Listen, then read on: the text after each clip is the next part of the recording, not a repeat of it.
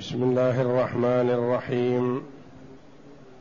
الحمد لله رب العالمين. والصلاة والسلام على نبينا محمد وعلى آله وصحبه أجمعين. وبعد. بسم الله. أعوذ بالله من الشيطان الرجيم. وجزاء سيئة سيئة مثلها فمن عفا وأصلح فأجره على الله.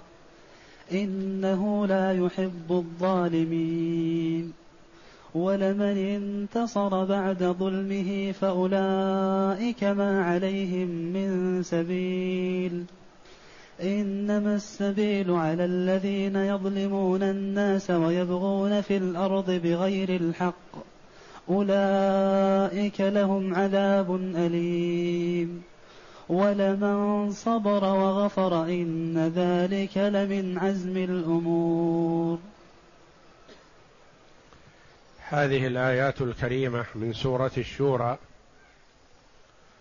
جاءت بعد قوله تعالى والذين استجابوا لربهم وأقاموا الصلاة وأمرهم شورى بينهم ومما رزقناهم ينفقون والذين إذا أصابهم البغي هم ينتصرون.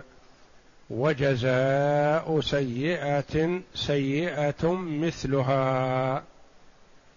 فمن عفا وأصلح فأجره على الله إنه لا يحب الظالمين.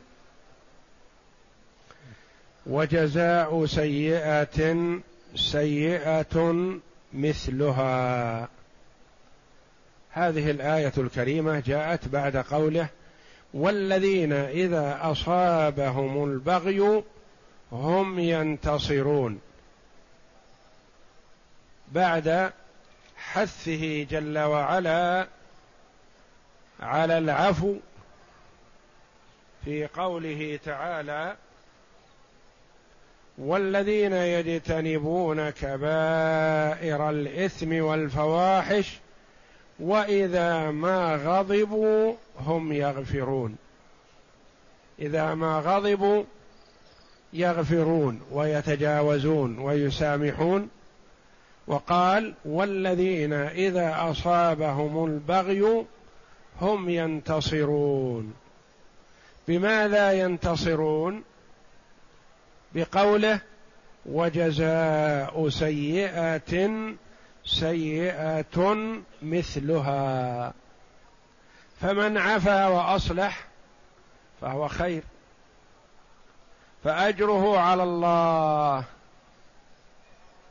وقال إنه لا يحب الظالمين. فمن عفا وأصلح فأجره على الله. إنه لا يحب الظالمين. جاءت إنه لا يحب الظالمين بعد الترغيب في العفو والصلح. قال وجزاء سيئة سيئة مثلها.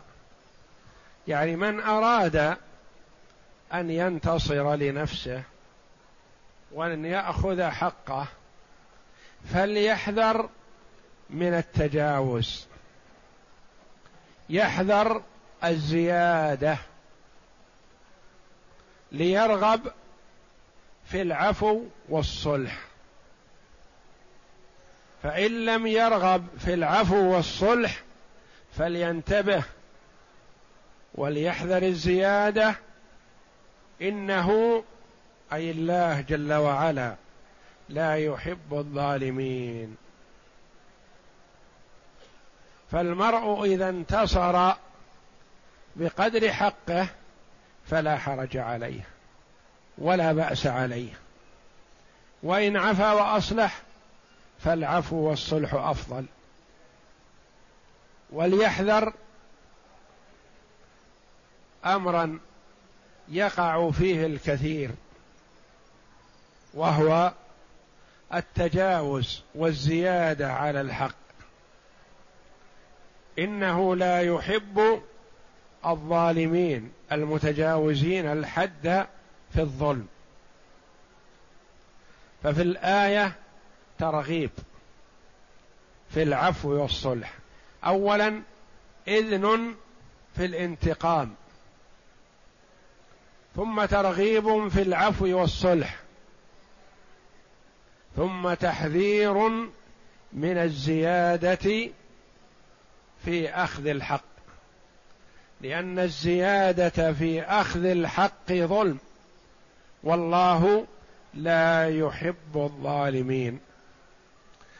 ولما سميت الأخذ بالحق والأخذ بالثار سميت سيئة.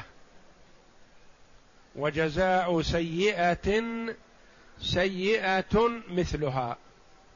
سيئة. الثانية أخذ بالحق. فسميت سيئة والله أعلم لأحد أمرين. إما من باب المشاكلة وإلا فالثانية ليست بسيئة حقيقية. وإما من باب أنها تسوء من وقعت عليه.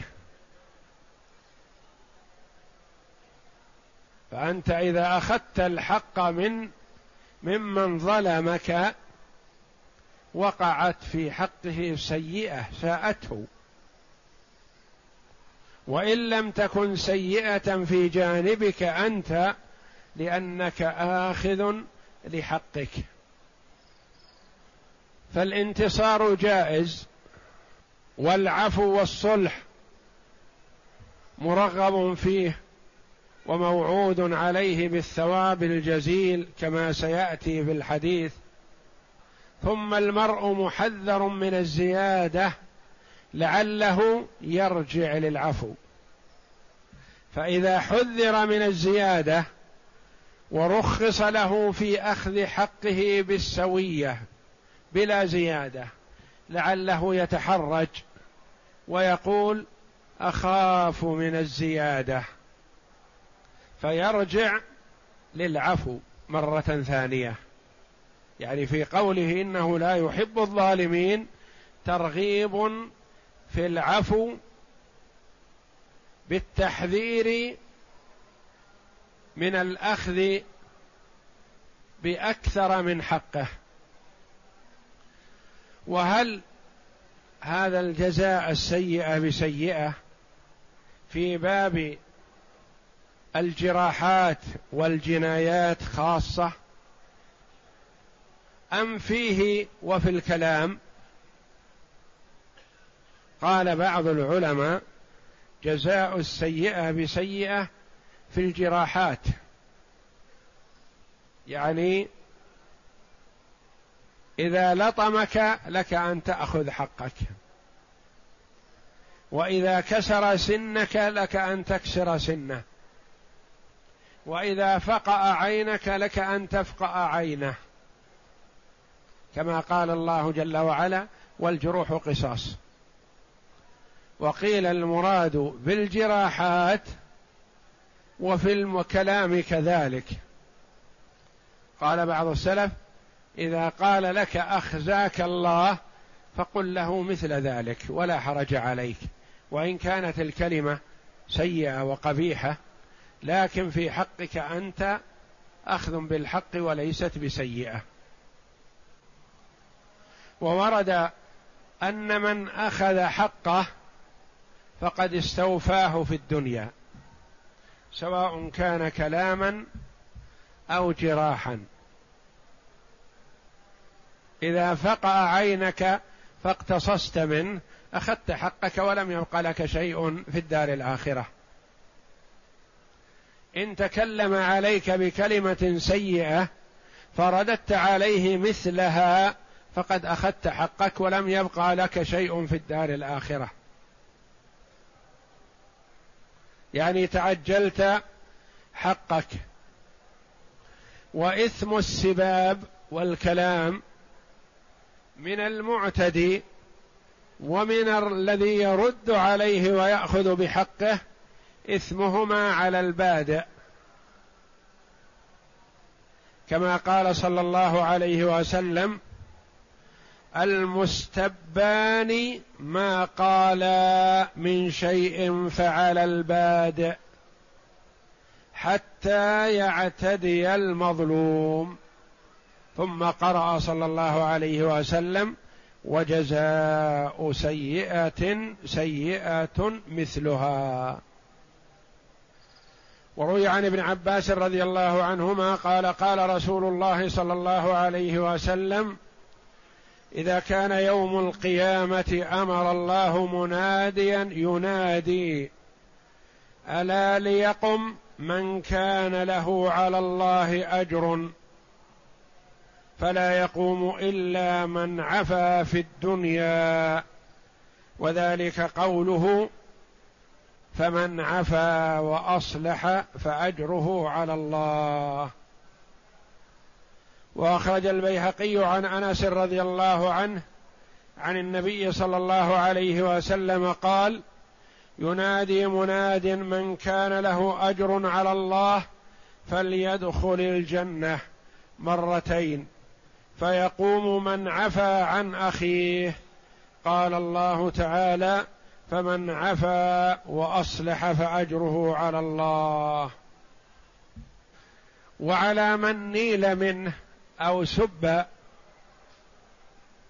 أن يصمت أو يقوم عن مكانه ولا يرد لأنه إن رد ربما تجاوز فذهب أجره.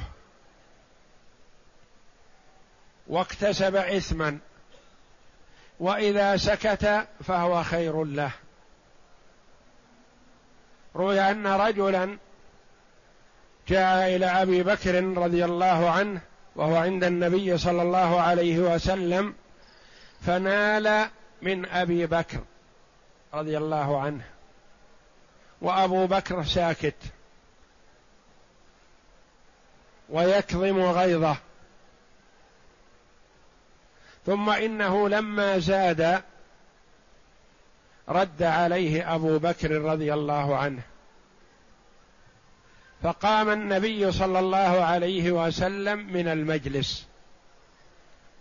فتأثر أبو بكر رضي الله عنه من هذا ولحق بالنبي صلى الله عليه وسلم وقال يا رسول الله يسبني وأنت جالس. فلما زاد رددت عليه بعض قوله قمت. يستفسر فقال له النبي صلى الله عليه وسلم حينما كان يسبك وأنت ساكت والملك يرد عنك عليه. فلما رددت عليه بعض قوله حضر الشيطان وما كنت لأجلس في مجلس فيه الشيطان. فبين صلى الله عليه وسلم أن المرء إذا سب وسكت أن ذلك خير له وأن الملك يتولى الرد عنه والمدافعة وأنه إن تكلم حضر الشيطان. وجزاء سيئة سيئة مثلها. فمن عفا تجاوز وسكت ولم يرد وأصلح ما بينه وبين صاحبه. يعني حاول الصلح وإن كان ذلك معتديا. فأجره عظيم عند الله. والتنكير للتعظيم والله أعلم كما قال بعض المفسرين. فأجره أجر هذا المتكلم على الله جل وعلا. وإذا كان الشيء على الله فالله جل وعلا يعطي العطاء الجزيل. وقد يستحب أحيانا الرد. إذا تطاول الساب وزاد وتجاوز الحد. فيستحب الرد لمنعه. من التجاوز والظلم. كما ورد أن النبي صلى الله عليه وسلم أمر إحدى أمهات المؤمنين رضي الله عنهن بأن ترد على من تولت سبها والكلام عليها. وذلك والله أعلم يختلف باختلاف حال الساب المتكلم. فإن ظن المرء أنه سريعا ما يندم ويرعوي ويكف فلعله لا يرد. لأن بعض الناس يناسب معه السكوت. لأنه إذا أساء فالخير أن تسكت. فإذا سكت ولم يجد منك إجابة ومقابلة ارعوى وسكت. فهذا السكوت في حقه خير.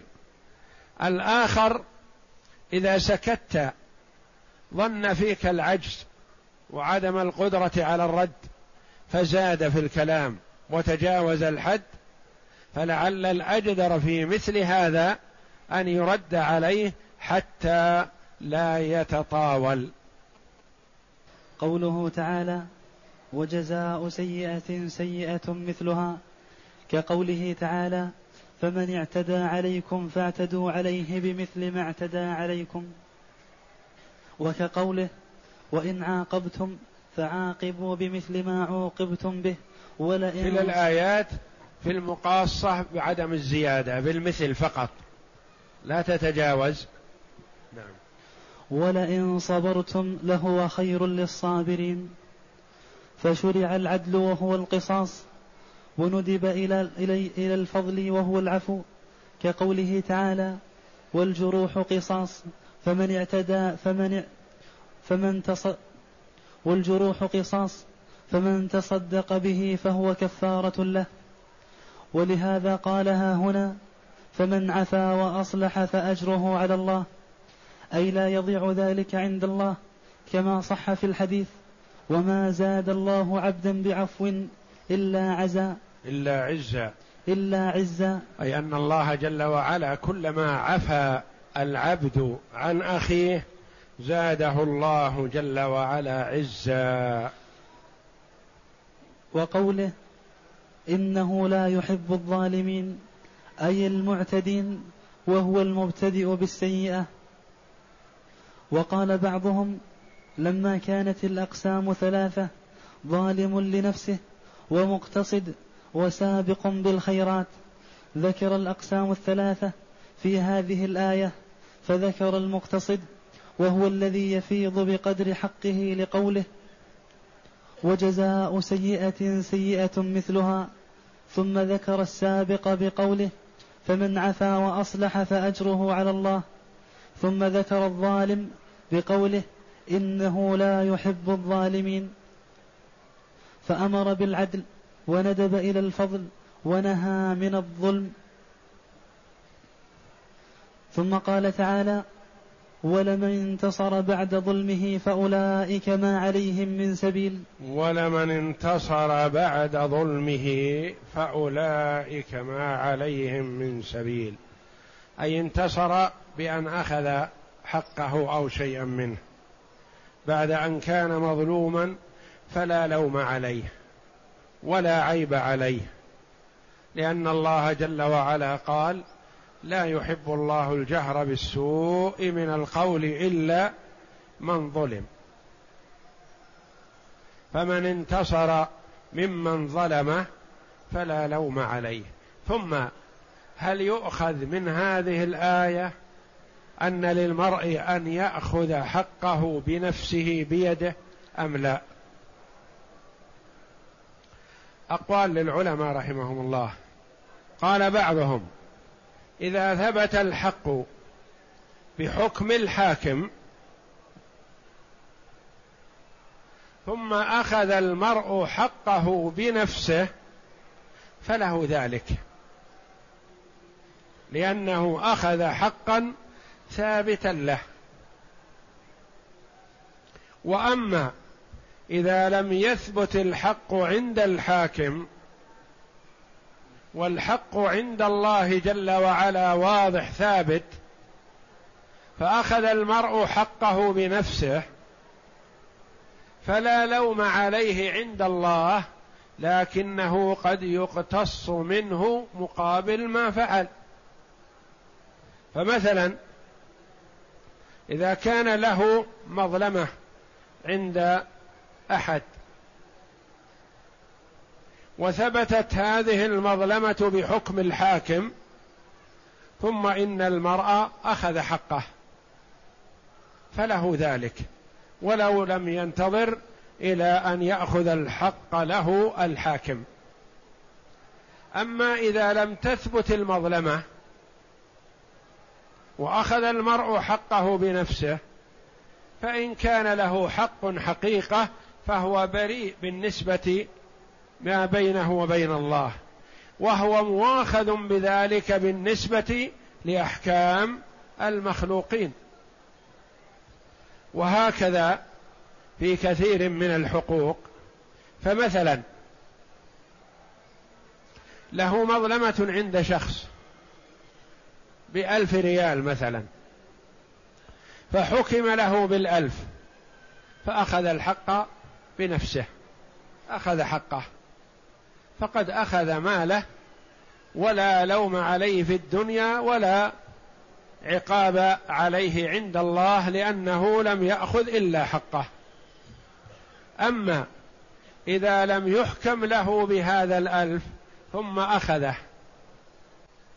فلا إثم عليه عند الله ما دام الحق له. وإذا سيق إلى الحاكم ولم يثبت حقه لدى الحاكم فللحاكم أن يأخذ الحق الذي أخذه منه يرد على صاحبه الأول لأنه لم يثبت. وقد قال بعض العلماء الحق نوعان حق ثابت شرعا فللمرء أن يأخذه ممن هو عليه ولو بالخفاء. أما حق لم يثبت شرعا فليس لصاحبه أن يأخذه ولو كان متيقنا. مثال ذلك حق ثابت للزوجة على زوجها. حق ثابت للضيف على مضيفه. ولم يدفع من عليه الحق فلصاحب الحق أن يأخذه ولو بالخفاء لقوله صلى الله عليه وسلم لهند امرأة أبي سفيان خذي ما يكفيك وولدك بالمعروف. والضيف مثل ذلك حقه ثابت. أما إذا كان الحق على سبيل المعاملة ونحو ذلك فليس لصاحبه أن يأخذه على سبيل الخفاء لأنه إن أخذه على سبيل الخفاء وتبين ذلك بعد نسب إلى الخيانة. وإنما عليه أن يطالب به عند الحاكم فإن ثبت حقه أخذ له وإن لم يثبت له شيء في الدنيا فسيأخذ حقه عند الله جل وعلا في الدار الآخرة. وذلك مثلا كالعامل. العامل له على رب العمل حب حق ثابت. لكنه قال إذا طالبت به عند الحاكم قد لا يثبت أو ليس عندي بينة. ومال رب العمل بين يدي أستطيع أخذ حقي كامل ولا أطالب. وأستريح المطالبة نقول لا. لا يجوز لك ذلك. وإنما طالب بحقك إن ثبت أخذته بالدنيا والا تأخذه بالدار الآخرة. أما أن تأخذه بالخفاء فلا يجوز لك.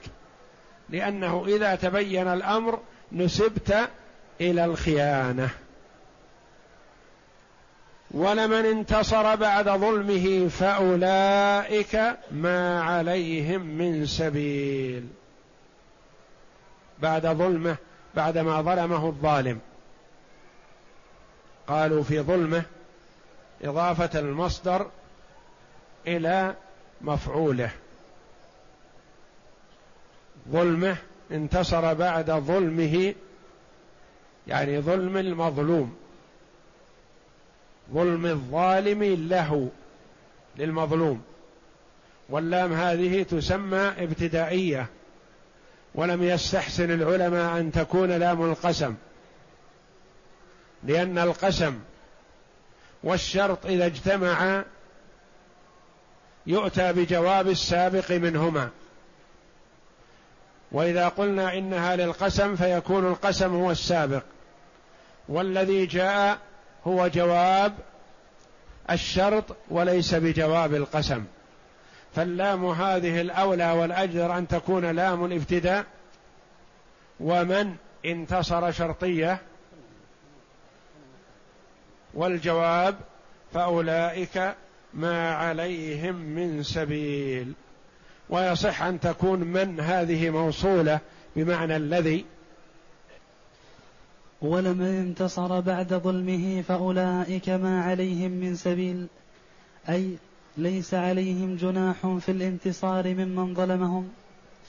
قال البزار حدثنا يوسف عن عائشة رضي الله عنها قالت قال رسول الله صلى الله عليه وسلم من دعا على من ظلمه فقد انتصر. من دعا على من ظلمه فقد انتصر. يعني كونه لا يدعو عليه خير وأفضل حتى يأخذ حقه في الدار الآخرة. نعم. ورواه الترمذي من حديث أبي الأحوص قال لا نعرفه إلا من حديثه وقد تكلم فيه من قبل حفظه. نعم. وقوله إنما السبيل إنما السبيل على الذين يظلمون الناس ويبغون في الأرض بغير الحق أولئك لهم عذاب أليم. نفى جل وعلا التبعة والمسؤولية والظلم عمن انتصر بعد ظلمه. قال فأولئك ما عليهم من سبيل. من الذي عليهم السبيل؟ إنما السبيل على الذين يظلمون الناس يتجاوزون الحد في الظلم يظلمون الناس ويبغون في الأرض يفسدون في الأرض بالمعاصي. والأذى والتسلط على عباد الله بغير حق. يبغون في الأرض بغير الحق لأنه قد يكون الأخذ بالحق فيه شيء من الضرر على الظالم لكن هذا بحق. كالقصاص مثلا من القاتل هذا قتل. لكنه قتل بحق ليس بظلم.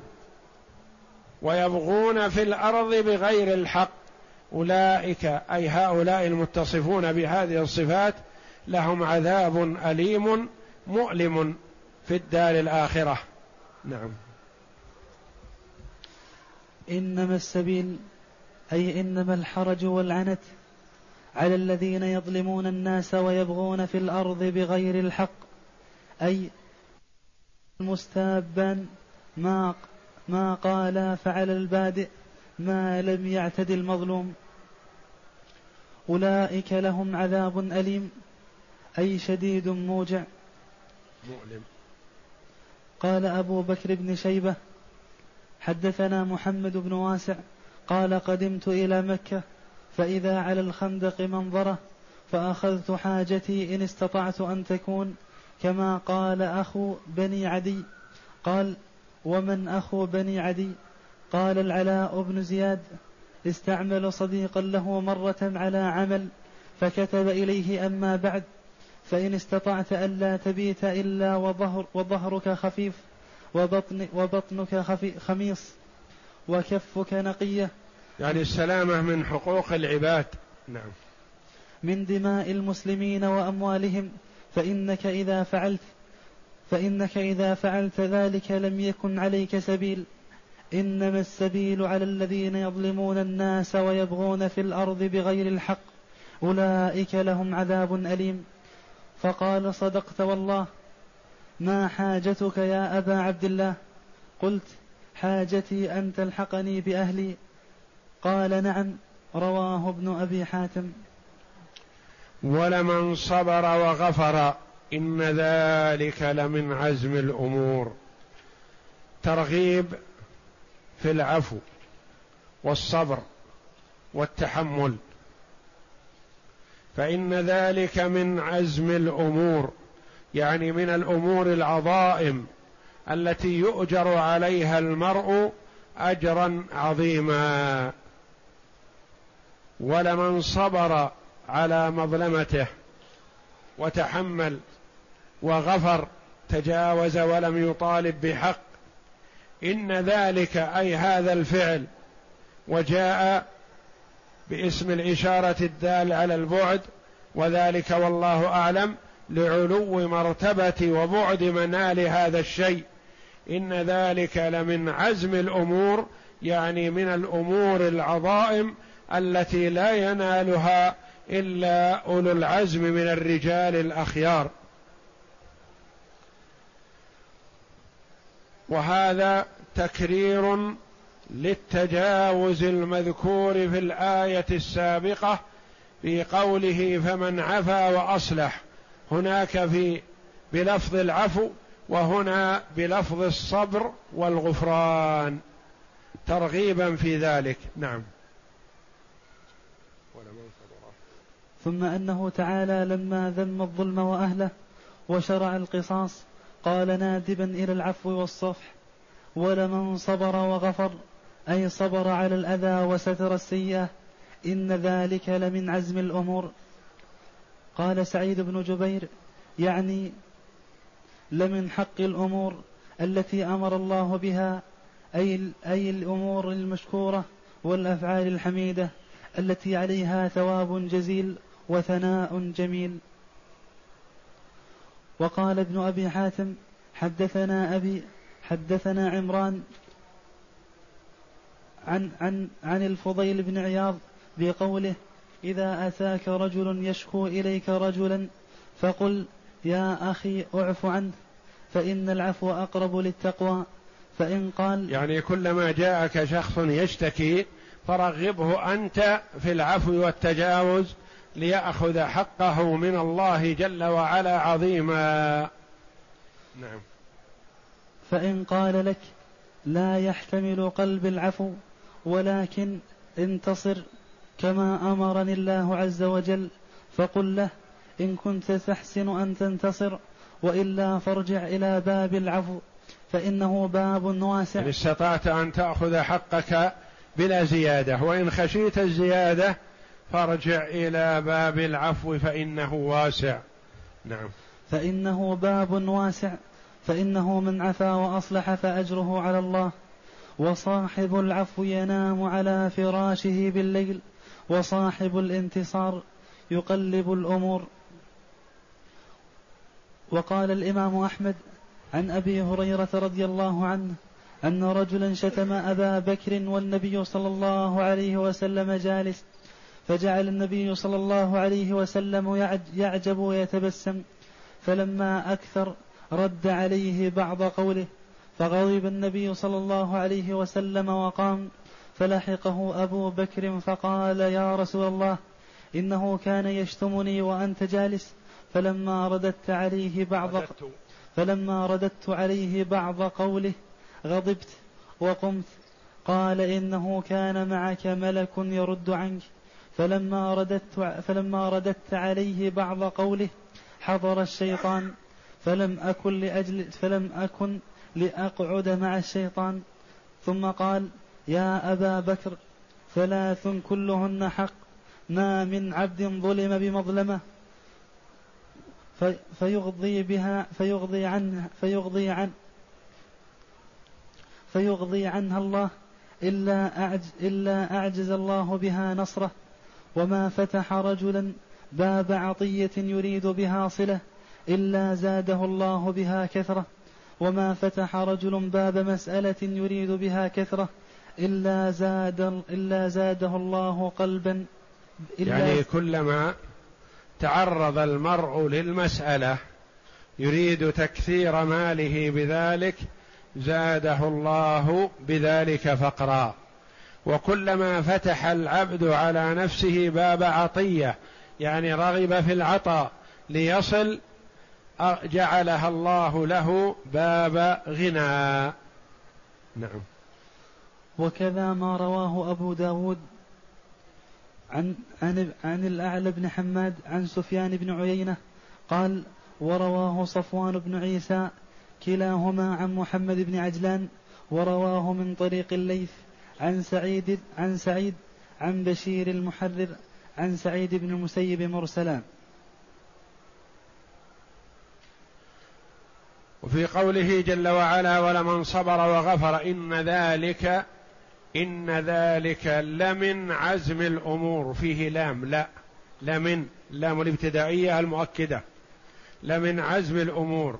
وقال جل وعلا في سورة لقمان يا بني أقم الصلاة وأمر بالمعروف وانهى عن المنكر واصبر على ما أصابك إن ذلك من عزم الأمور. ولم يقل لمن عزم الأمور. هنا جاء باللام المؤكدة وهناك لم يأت بها. قال العلماء رحمهم الله الصبر صبران. صبر على مصيبة ناتجة عن ظلم. وصبر على مصيبة ناتجة عن غير ظلم. فالصبر على الأولى تحمله أشد وأعظم. والصبر على الثانية تحمله أخف من الأول. مؤمن قتل ولده ظلما. هذه مصيبة ومصيبة عظمى. الموت والقتل ظلما. نفس المؤمن مات ولده حتف أنفه بتمام أجله بدون تعدي. مصيبة عليه لكنها أخف من المصيبة الأولى. قال العلماء المصيبة في هذه السورة في سورة الشورى لعلها من جنس الأولى لأن فيها ذكر للظلم قبل ذلك. إنما السبيل على الذين يظلمون الناس ويبغون في الأرض بغير الحق أولئك لهم عذاب أليم. ولمن صبر مع هذا وغفر إن ذلك لمن عزم الأمور. فهذا الصبر يحتاج إلى تأكيد وإلى تغلب على النفس بقوة وإلا فإنه صعب.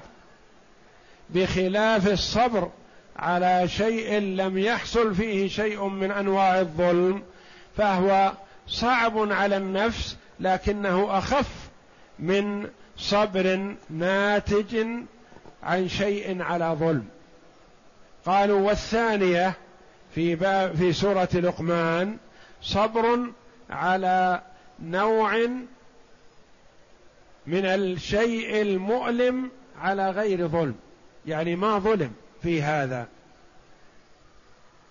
فلم يؤت معه باللام المؤكدة. والله أعلم. وصلى الله وسلم وبارك على عبده ورسول نبينا محمد وعلى آله وصحبه أجمعين.